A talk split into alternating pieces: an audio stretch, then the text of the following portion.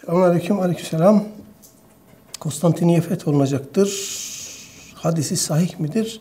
Bu hadis birçok hadis kaynağında geçmiş. Ulema bunun hasen olduğunu söylemiş. Ee, belki rivayet tarikleri toplansa sahihli gayrihi mertebesine de çıkar. Ama zayıf ya da uydurma değildir.